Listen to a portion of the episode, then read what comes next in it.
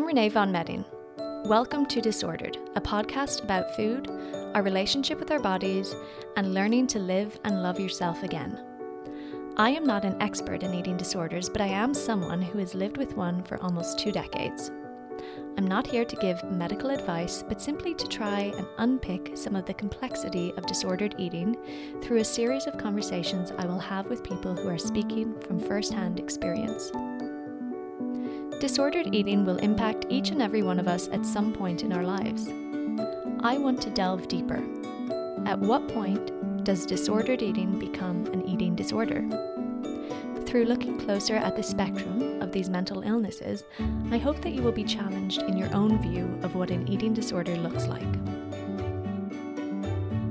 This week, I got to sit down and speak with Kelly, mother of two from County Meath. She has struggled with binge eating disorder from a very young age. Aside from her eating disorder, she has suffered from additional medical complications and the added stigma that people of size face in Ireland. All right. Hi, Kelly. How are you? Hi, Renee. How are you? Thanks for coming in. Thank you. Tell me a little bit about yourself. Where are you from? Um, so, um, are you from I'm, Trim or? I'm from a small village uh, called Summerhill, about seven miles from Trim. Mm-hmm. Um, I'm I turn 42 next week. Um, I'm married to Shay. Um, and I have two boys. Robert is 10 and Harry is 7. And we've lived in Trim for about nine years now. So um, the boys are in school there and I'm at home full time with them. Lovely. And Yeah. you have lots of family around? Or how, do you have I, siblings, parents? Mm-hmm. I'm, I've got two brothers and two sisters, so I'm the fourth of five children. I'm number Um, four too. Number four, Yeah. yeah. So uh, I have a brother and two sisters older than me, and then I have a younger brother, Mm-hmm. and they all still live in Summerhill, where we're from. Nice. So pretty close. Near my parents, yeah. So I'm kind of the furthest away. Um, so when you were growing up, you're the you were number four. Yes. Um, was there a big age gap? There was. Um, so my brother and two sisters who are older than me, Mm-hmm. they were like kind of steps of stairs uh, when they were born, and One then after the other. one after another. Usually, I think there was kind of maybe like. 12 to 18 months between Oh, each wow. Mm-hmm. of them. And then there was a six year gap between Yvonne and I. Um, and then David is younger than me. So um, it in some ways it kind of felt like two families. Um, for me anyway, that was my experience Yeah. of it growing up. Kind of the older ones when they were teenagers, we were kids. Yeah. And then when we were teenagers, they, They were, were kind gone, of like- young adults. yeah, Yeah, yeah. So, um, but I'm still very close to them now. So I think as you get older, you develop those Definitely, yeah, relationships more. definitely. Yeah. Um, and do you remember kind of like what were you like as a child, like your personality? Yeah, I I remember kind of being very uh, aware and very. Um, I don't know if this is everybody else's experience, but I suppose now as an adult, I look back and I think I was very um, sensitive and I felt everything and I was quite emotional. You would take um, comments to heart. yeah, I really did. Mm. And um, I, I just kind of, I always felt different Mm. from a very young age. Um, and I don't really have any kind of memories of, you know, bonding very closely with my siblings then. Yeah. Um, probably with David because we were the closest in age, Yeah. and we were always kind of named like the kids. You know, we were the two kids. um, and so, yeah, I kind of, I, I was a real thinker. I'm still like that now. Um, and so that's kind of my memories of like just feeling everything. I don't know if that's Yeah. uh, if I No, can it, explain it that definitely right. like, it definitely so, makes yeah. sense. Yeah, like someone who just Yeah, you I just was very absorb aware. things. Yeah, Totally. Yeah. And I see one of my boys actually is very like that. yeah. I now, have one of those too. Yeah. Yeah. And uh, maybe back then people didn't really recognize it, or Mm. uh, I think as well sometimes, you know, it was like, oh, Kelly, you're you're sensitive, or you you know, come on, stop crying, or stop, Get over you know, it, yeah. get over it, and that there was always a negative connotation to it. Yeah, it wasn't a positive thing. Yes. It wasn't that this can be a strength of yours. It was always a, yeah, Exactly. a so thing. now I try to kind of when I see one of my boys, I try to kind of nurture that and, encourage it, yeah. Say that's a, it's Yeah. a good thing. It's a good thing to be empathetic and so on. Through this podcast, it's been very evident to see the commonality between how most eating disorders can develop. For most people, it is a gradual process, beginning with the need to control something that feels unmanageable, whether that's a trauma within the family or managing the shame one feels at their appearance. Disordered eating can seem to present very differently on the physical spectrum. However, the psychological and practical causes of it can be very similar. So, before anything started in any sort of relationship with yourself and with food kind of started Yeah. changing, do you remember a time when it wasn't an issue? Like, do you remember being a child and just kind of, you know, like I'm sure looking at your own boys, just Yeah. looking at them the way they are with with you know food and their bodies, and as a child, it's just. You don't even think twice about it. You just Yeah. enjoy your dinners and your And that's lunches, and that's it. You know. Yeah, very vaguely. I don't have a huge amount of memories Mm. prior to kind of when the disordered eating started. Mm. Um, I probably ha- started to have a very negative relationship with food as young as maybe eight, Wow. Okay. seven or eight. I remember kind of eating in secret in the bathroom and feeling what I didn't really realize at the time what it was, but I now know it was shame. Yeah. Um, and I kind of had this like secretive and like almost like I'd done something really wrong. And yet in that moment, I just was shoving the food into my mouth and, you know, not even tasting it, just Yep.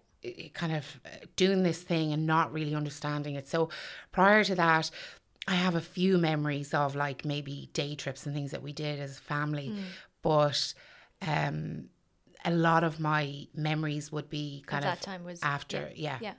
Um, so do you remember, like you said, if it started around seven or eight, was there something in particular that happened?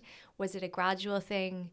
Was I it think just it was gradual. Yeah. I think it was very how I felt about myself. Mm. Like I now have a seven year old and I kind of often look at him and think, you know, I won't, you know, I wonder, like I look at him and how he plays and how he's on his bike and like his biggest worry is, you know, maybe are they going to have a play date or, you know, Yeah. and, and, and life just looks very simple. And yet, so I kind of feel sad sometimes because I think of Kelly as that seven or Your eight year baby. old and feeling very different and, Mm. and thinking like very deep and so um no I wouldn't say there was any one particular event that caused it or started it I think it was a gradual thing about how I felt about my body and how I looked.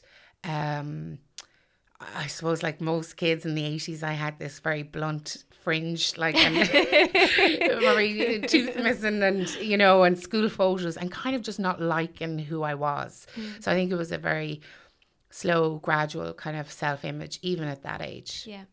And do you remember like during those years? Because I know like society is changing slowly, yeah slowly but surely, not fast enough, but it is changing and people are a little bit more aware of the things that they say to people and especially Yeah. young adults. But like do you remember during that time people commenting yeah massively. and saying things to you and you know the negative things and like how how did that kind of impact the development of the yeah i i remember um friends of my mom calling or being in the house and um they're they had like maybe her her mom and sister whatever they were old ladies and they were comparing me to one of their grandchildren and um commenting on what I was wearing and that it wouldn't you know it, it doesn't look great on girls and it makes them you know look very pudgy and the words puppy fat was um don't even Yeah. I, I can't even hear that because Yeah. that was something that was said to me a lot yeah it's thrown around Yeah. very like um you know like almost as a say- cutesy word yeah, like, like, not you know- necessarily like a very bad thing but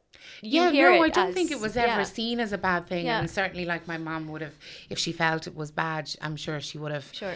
eh, you know, intervened or whatever. But it was just like open, Mm. free for all, kind of to comment and how you looked yeah how I looked, and I probably was maybe on, uh, you know, slightly heavier side than the average girl, but I didn't carry a massive amount of weight. When I look back on photos and things now, um, I certainly didn't. So it just felt like I was, um, up for discussion and kind of you know they could say what they liked um and it it probably didn't come from a bad place it was just as you say like That's the unfortunate thing. A lot of times it doesn't come from Yeah. a bad place, but the impact that it has.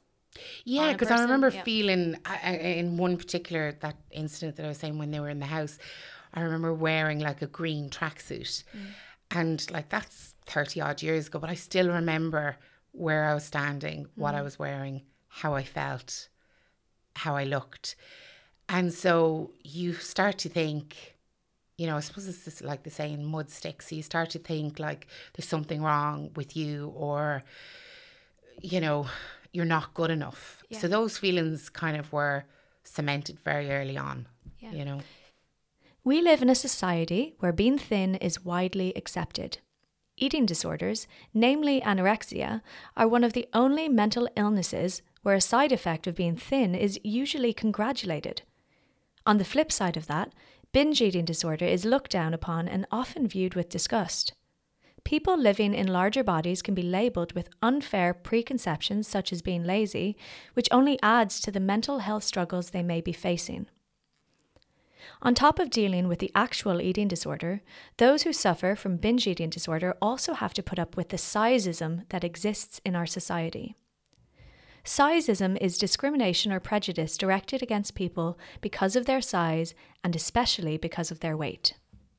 I know that you have been, you know, diagnosed with binge eating Yes. disorder and you've been through treatment. I just want to kind of touch on that because Sure. people when you say the term like the word eating disorder or disordered eating, people just think like skinny white girl and that's kind of like the like, you know, the waif like Yeah, and I and that is so far from the truth. so far and like from it. how how do you feel as someone with a different eating disorder Yeah. and like do you feel that there's like huge stigma around that massive Yeah. stigma. I think that's probably as difficult to deal with as the actual as disorder the actual eating disorder. The eating disorder is kind of one thing that you um, live with um, on a daily basis, um, and it in lots of ways it becomes very automatic, where the stigma is ever changing and. So you could, you know, on a daily but even now, like I experience times of where people will say stuff or point and laugh or just with regard to my size or um and obviously because I'm carrying a lot of weight, I face then difficulties of like seating or uh, even going to the cinema sometimes or you kind of have to keep pre, you know, emptying like what's going to happen or um and so they're embarrassing and you feel ashamed and then that in turn creates another cycle of um just inner turmoil, you know. So you're trying to portray like everything's fine and I suppose you're like the swan, you're trying to keep everything looking normal, but underneath you're dying like of embarrassment and it's sometimes it's easier to just stay home, you know. Um but you you kind of get back and you fight it again. So the stigma is massive.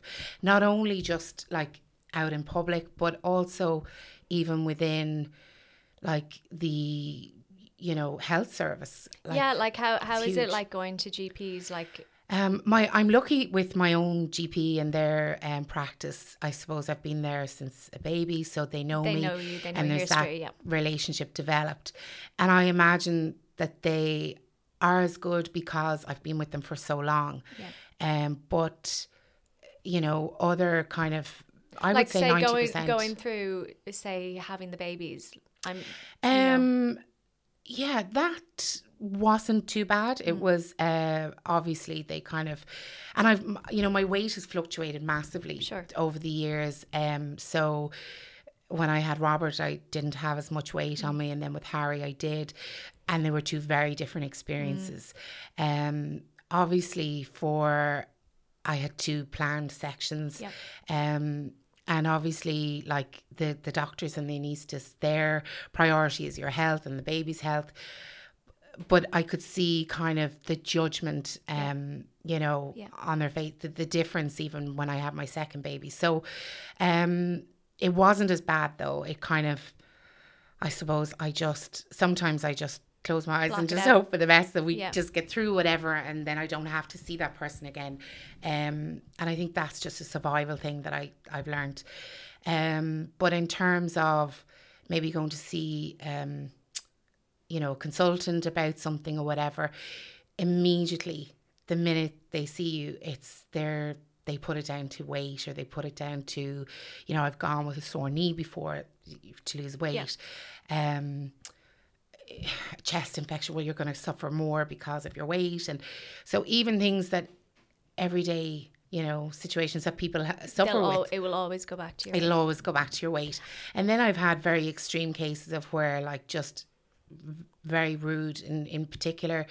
Um, I was diagnosed last year with a heart problem, and um, the cardiologist was just, he just didn't want to know. He just kind of said, I could see him looking me up and down. Um, and saying there was no point in losing weight. And I tried to explain to him that I had an eating disorder. It was diagnosed. Um, I'd only been in treatment a few um, months previous, and it was just like he he didn't even hear what I was saying. So, um, and I know that he has no interest in kind of taking care of my my health. Um, and so you just lose hope, kind of in you know them because they don't have any hope in you. So, uh, yeah, it's I've kind of had it at every level, really. It's one thing dealing with a disorder Yeah, and then dealing with society's preconceptions of what. yeah, and even like my own GP has had, you know, admitted that um, it's a huge problem within the health service that a lot of doctors don't understand um, disordered eating, and because I'm not anorexic, um, immediately it's just I'm kind of if someone sees me. Perhaps they judge it on I'm sitting at home eating That you couldn't be bothered. you know, chocolate all Yeah, day. Yeah. yeah. Mm-hmm. Or that I just can't be bothered to lose the weight. Um, if it was that simple, I would have lost that weight 20 years ago. Yeah. You know? Dieting, as we know, has been proven to be one of the leading causes in the development of eating disorders. While weight loss programs have been of huge benefit to some people, for many they end up to be more damaging psychologically in the long term. By only dealing with the physical manifestation of a negative relationship with food and your body, you neglect the root cause of the development of this behavior. Really, like the only difference I see, like I don't see any difference between us, Yeah. really. I don't. I don't see any difference between any of the people I've talked to and me. We all have psychological problems Yeah.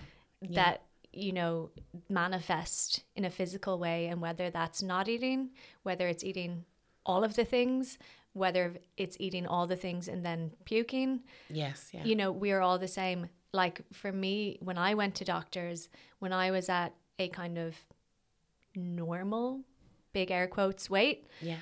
and I was sometimes the sickest I've ever been, and I would try to talk about this, You're kind of, I suppose I wouldn't have the stigma that you would be facing because I would have been in that kind of BMI acceptable Yeah. to doctors range, but very much it would be like, well, it's not really an eating disorder, is it though? It's not really though. Yeah. because it's only an eating disorder if you're a skeleton. Yes. Which is just not true. and in a hospital bed or kind of I suppose the images that are sometimes portrayed of um, you know, people dying with an eating disorder or whatever. Yeah. But there's so many so complex and there's It so is. many layers to it and you know, I I too used to kind of think like for years I didn't really understand what was going on. I just thought it was my fault, kind Mm. of that I was this way and that I was weak and I couldn't lose weight. And um, I went to different diet. yeah, I was going to say, have you have you gone to any of you know the the typical? Yeah, I could have shares in it. Really, like if Really? I, I, I'm sure if I counted it all up, but yeah, just and how did you find that as an experience? Did you like at the point when you kind of accessed those programs? Did you know that you had an eating disorder? No. or did you just think I need to just get get it together here? I just thought, um, I suppose, kind of so going back to when I was saying about that seven, eight year old, uh, kind of time lapsed, and I would have gained weight, and I remember kind of being like, um, you know, 10 and being 10 stone and being 11 and 11 stone, my weight just kind of crept like that.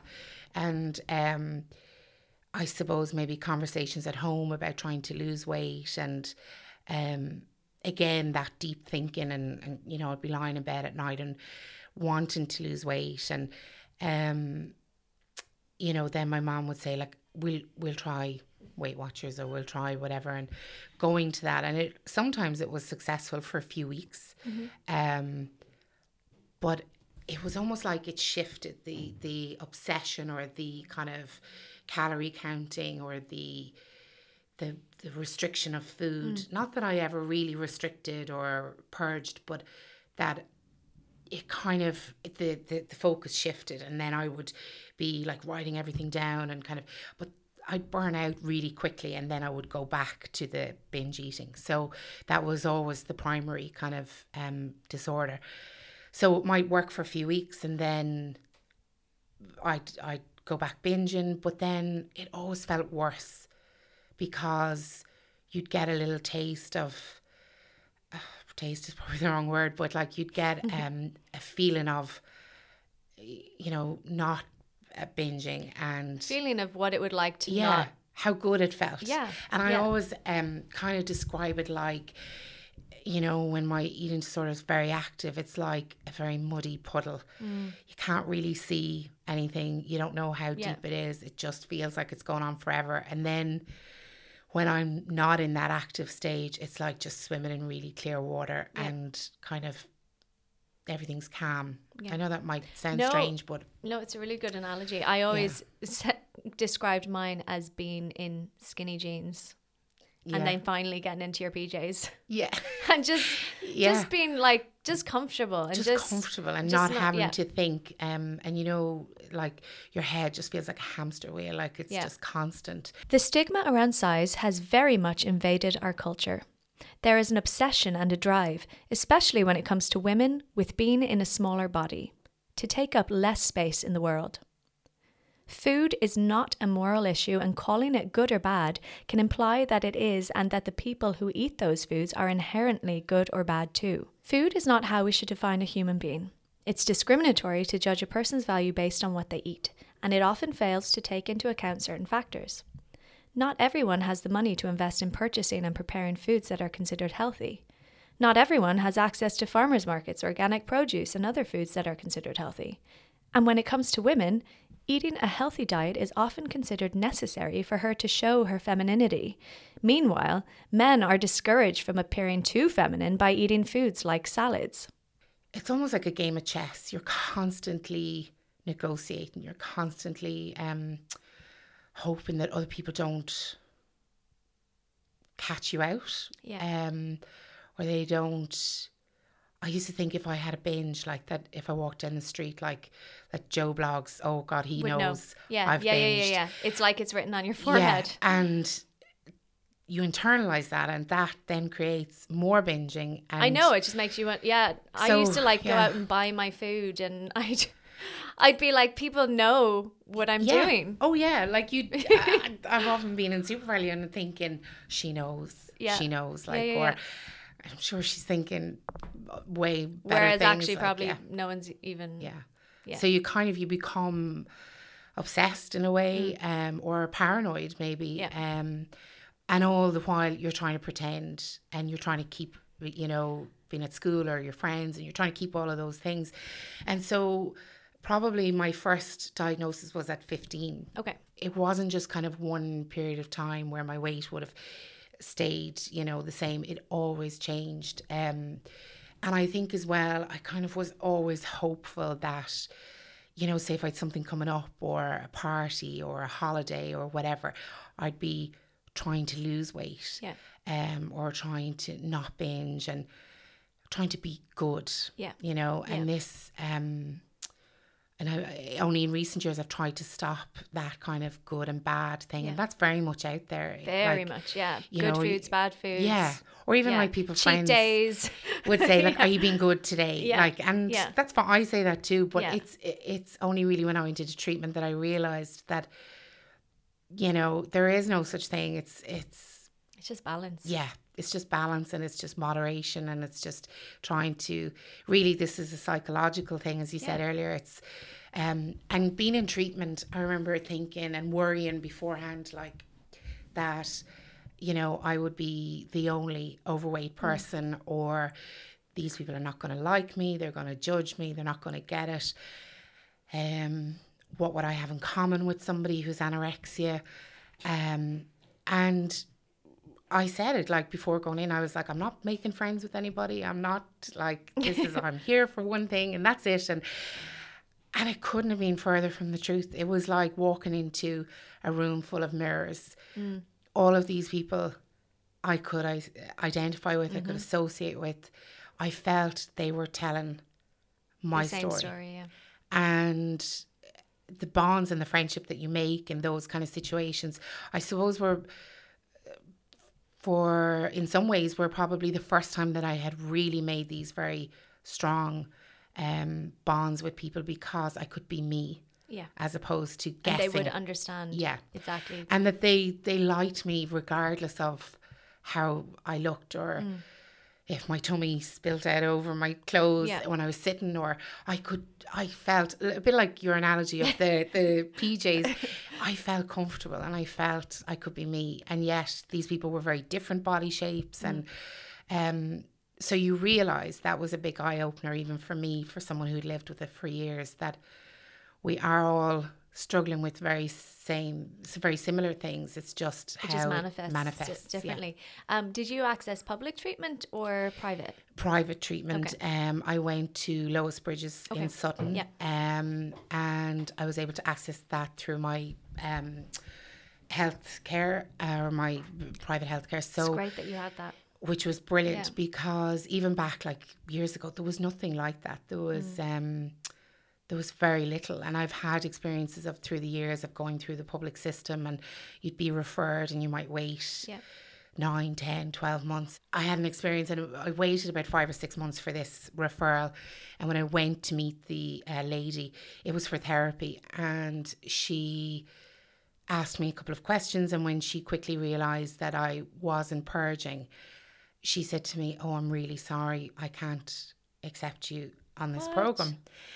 And I I said, why? And she said, well, because you don't, you're not anorexic and you're not bulimic. Um, and the HSE only recognised those two in Wow. this Oh, When was this?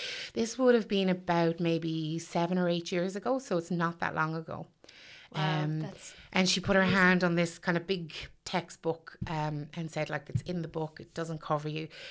And I remember crying in her office and saying, like, what if we start again and I tell, Tell you I'm you. purging? Like, Yeah. I was that desperate Yeah. to um, And did she help. recognize that you had a problem and she wanted to Yeah, help you, but she just was like, I can't because it. yeah, she was like, they just, at the moment, they don't um, I'm pretty sure they do recognize it now. Perhaps now, yeah. I, I think things are slowly changing. Um, but back then, I, I know that I had my first child, and uh, probably not my second. So that's kind of how I can gauge the time frame. But um, and yeah, I was sent sent out, and that was it. Closed the door and and gone. So then when I heard about Lois Bridges, I just found it like Googling and I found it and I seen it and I'd never been in treatment. I'd spent years in and out of like day programs and in the Rutland Centre I went to kind of the EDA meetings which were brilliant. Um but never actually as an inpatient. So I just picked up the phone and I rang them and uh, I spoke to Alicia, who's like the, the head nurse there, and I just cried. I just cried. Probably I spoke to her for about an hour on the phone because I was in really the depths of despair. Um, it was kind of coming up to Christmas. Uh, it's always a very difficult time. Christmas, Christmas time, is yeah. Uh, it? it is It's like and the it's worst. the anticipation of Yeah. it. It's that you're waiting for the Yeah. because I think as well people generally let their guard down with food, Yeah. so that gives you kind of free reign to, um, you know, indulge more maybe without people, watching. Yeah. yeah. Uh, but typically people stop after Christmas. Yeah. But for somebody like I with an eating disorder, it would just create Snowball. havoc Yeah. for me in Yeah. January, February, and so on. So um, yeah, we got the ball rolling, and I I had to do a couple of different tests and um, bloods and so on, and go for a consultation or kind of to meet them. I kind of I fitted all of the criteria for it, and um, so the date then was kind of put in place that I would go in early January. So um, that would have been in 2019. It can be incredibly difficult to spend time on yourself. But in order to get better, you need to be selfish. If anything, this is an act of kindness, both to yourself and in turn your loved ones. Healing from years of self inflicted pain is not going to happen overnight. It's a process, and you need the space and time to be able to do that. Much of that healing can happen at home with the right supports in place. The motivation one needs to seek help can be found in many ways. For some, it might be the desire to get better for the sake of their children. For others, it could be their dream job. The understanding of family and connection can be the key to recovery, and so it is vital that family members educate themselves. Did your boys know what was going on? Because they would have been at an age where yeah, they would it was really that was yeah. my biggest, um, the biggest struggle, and I think probably what motivated me Mm. to do it, but also was probably probably the thing that would have kept me at home and just said, look, I can't do this. And I had lots of those moments of where back and forth. yeah, I cried for days. Like, and uh, so I think I was going in maybe around the 5th or 6th of January. And so all over Christmas, like, it was almost like I was going to the gas chambers. Like, every time, like, they'd say something or open a present or do something, I would be, oh, like, I'm not going to be Just- here. Yeah, just, I felt guilty. Mm. I felt, you know, like a bad mother. Mm. Um, and I just felt like, you know, why me? I felt so there was lots of emotions and frustrations, but I suppose with the support of my family and with Shay and friends, that they were saying, you know, look, you're doing the right thing. Your boys will benefit from this, and um, you're gonna feel better and so on. And this is your kind of time to just to do Focus on this. you, yeah. yeah. So Robert kind of uh, I didn't obviously tell them the, the full ins and outs. Um, I told them I was going to do a course. Um, I did come home at the weekends and so on, and Lois Bridges were very um, good to me in that way that they kind of, I was the only one in treatment at that time that had children, so it was slightly different, and so they were able to work around that with me. Um, so I think you know having that kind of people encouraging you and supporting you that really helped, and like my family and friends then kind of helped with the the boys and helped Shay uh, when I wasn't there during the week.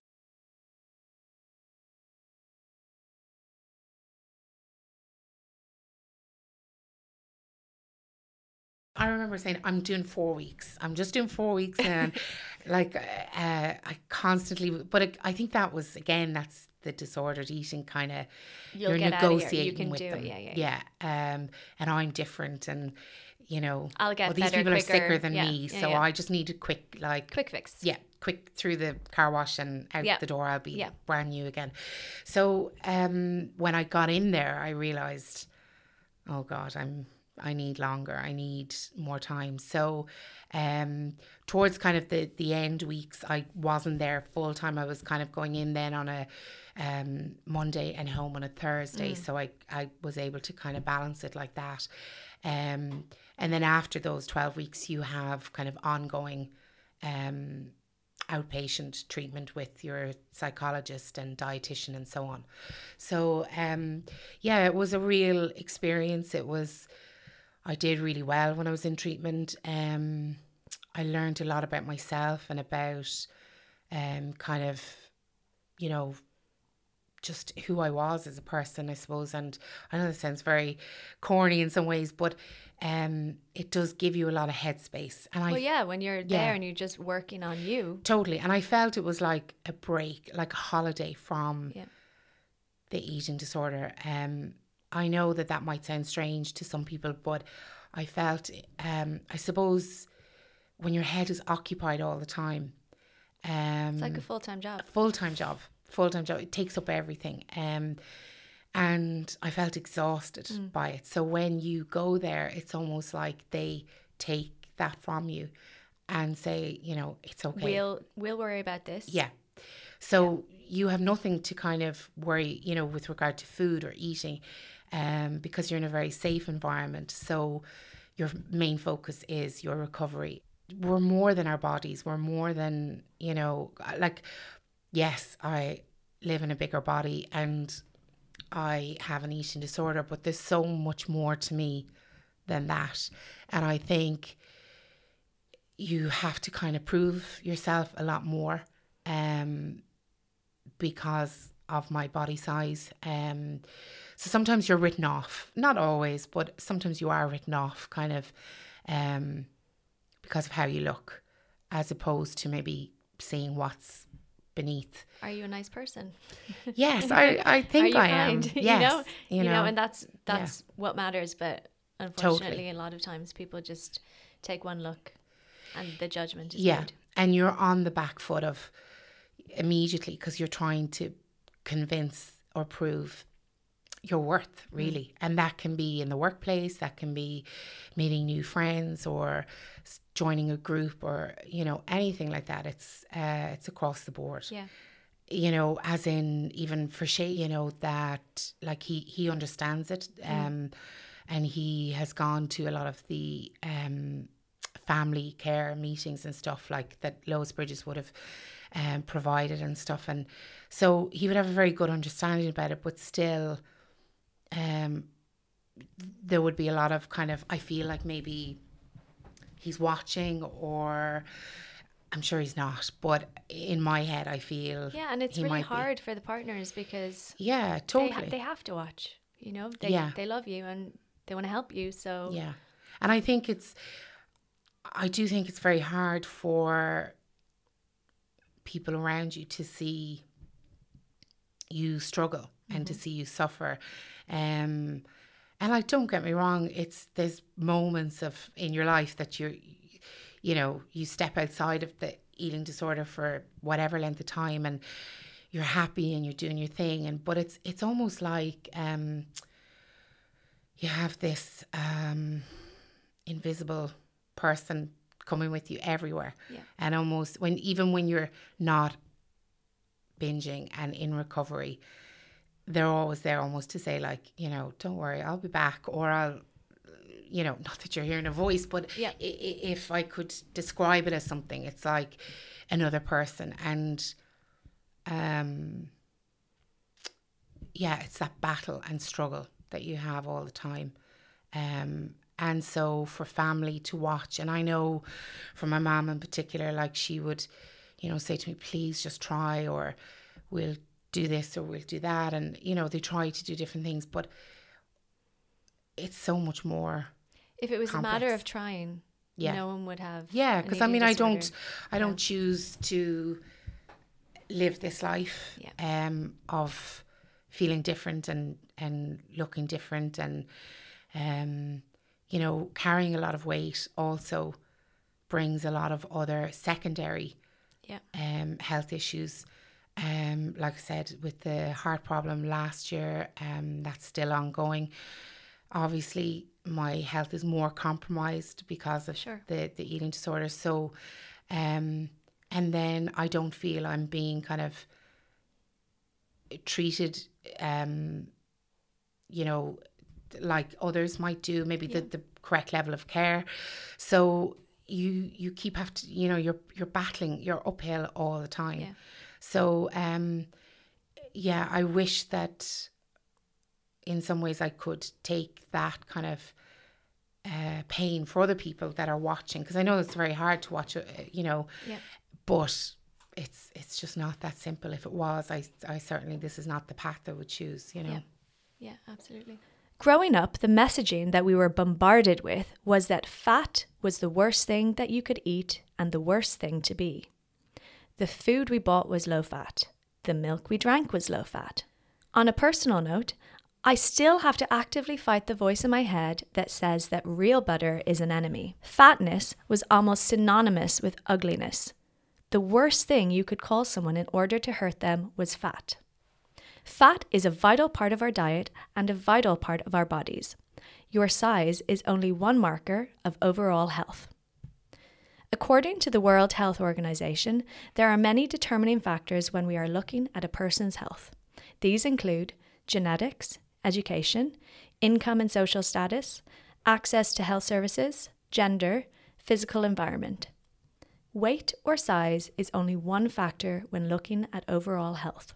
One thing that I wanted to talk about, and it's so complex. I'm Yeah. like I'm try I tried to get my head around it, and it's just it's just a really kind of difficult thing to to kind of navigate. I suppose is because I am hundred percent for body positivity. Yeah. I'm 100% for loving the body that you're in, loving yourself, you know, not not judging who you are based on the size of the clothes you wear or what you look like. And you know, you see a lot of people in larger bodies who are just amazing like advocates for, you know, just all sizes, all people Yeah.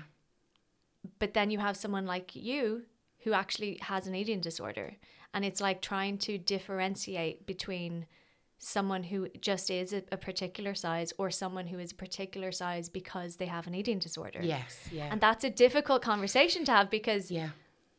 I abs- I would be the last person to ever body shame anyone. But at the same time it's like trying to to navigate all that and then, you know, all of the kind of these weight loss journeys that people go on and Yes. Yeah. you know, the the It health is. movement and it's just Yeah. It's really hard because even, you know, say on social media and you see these people who are like body positive and it's kind of refreshing to see because, you know, we're like I I suppose I don't know I'm trying to think of the uh, lady's name. I think it's Tess Holliday she um is a plus size model and she was on the cover of I don't know, Vogue or Time or something, some big magazine Yeah. anyway last year. And this was the first time that a plus size uh, model was shown on, on the cover. And it never dawned on me until I seen that that I thought, oh my God, I've never seen somebody who looks like me yeah. on that. Um, I just presumed that you know you have to be thin to be on the cover and Yeah. to be, and it was like a bit of a light bulb moment of like, I wonder what it would have been like growing up and seeing more of these models, Yeah. um, and more of these people kind of just being positive. I think it was just back then it was very negative. Like if you weight was, you know, and there was Atkins diet and Yeah, yeah. uh, lipotrim and all of these kind of crazy, very extreme things. And so it's it's it's almost like it's ingrained in you. It's so deeply ingrained that it's automatic for me that when I, you know, um, see these on the cover, you know, of slimmer people or whatever, and um, so I know that it's it's difficult for people to change. Yeah. But when I saw that lady last year, I remember thinking, hopefully this is the beginning of just more acceptance. Like, Yeah. w- okay, people can be very cruel about weight, um, you know, and size, and and the, there's always this kind of thing of like fat and ugly. It's almost like they're tied together Yeah, absolutely. um, and that it's okay to say that. Um, and you know, even maybe growing up as a teenager or as a child, or whatever, older child, like, you know, if friends at school, if they fell out with you or whatever, it was the first Thing that they would that they would attack you with. Yeah. Um, where now, kind of, if if that is said to me, you know, by someone like a stranger or whatever, well, really, it says more about them than it does about me. But back then, I just didn't Know didn't that. know how to deal with it. But kind of going back to your question about the the body positivity, I think we just need maybe more seeing more people who are you know positive and happy in their bodies. Um, I think there would be a lot less maybe disordered eating, just more acceptance. And I mean, if we were all to have the same body shape, same hair color, same I mean, Life would be pretty boring. boring, you know. When we encounter strangers, we often make split second judgments, assumptions about them based on how they look. Kelly is a perfect example of this. She has spoken to me about how when people meet her, they often make assumptions about who she is as a person. What they don't know about her is that she is an incredibly kind and sensitive woman who is a beloved wife, mother, daughter, and friend. She is a person who has battled with an extremely dangerous eating disorder for most of her life. She is battling a mental illness, and yet because of her size, she is stigmatized and looked down on. I challenge those of you listening to examine your own feelings when you see people in large bodies. Are you judging? Even coming here today, I was thinking of, you know, if I if I could have one wish about it, like I wish that people would realize that okay, it might be fun to laugh at somebody maybe if they're bigger or they're wedged in a seat or they're finding it hard to kind of walk up a flight of stairs. But you know what?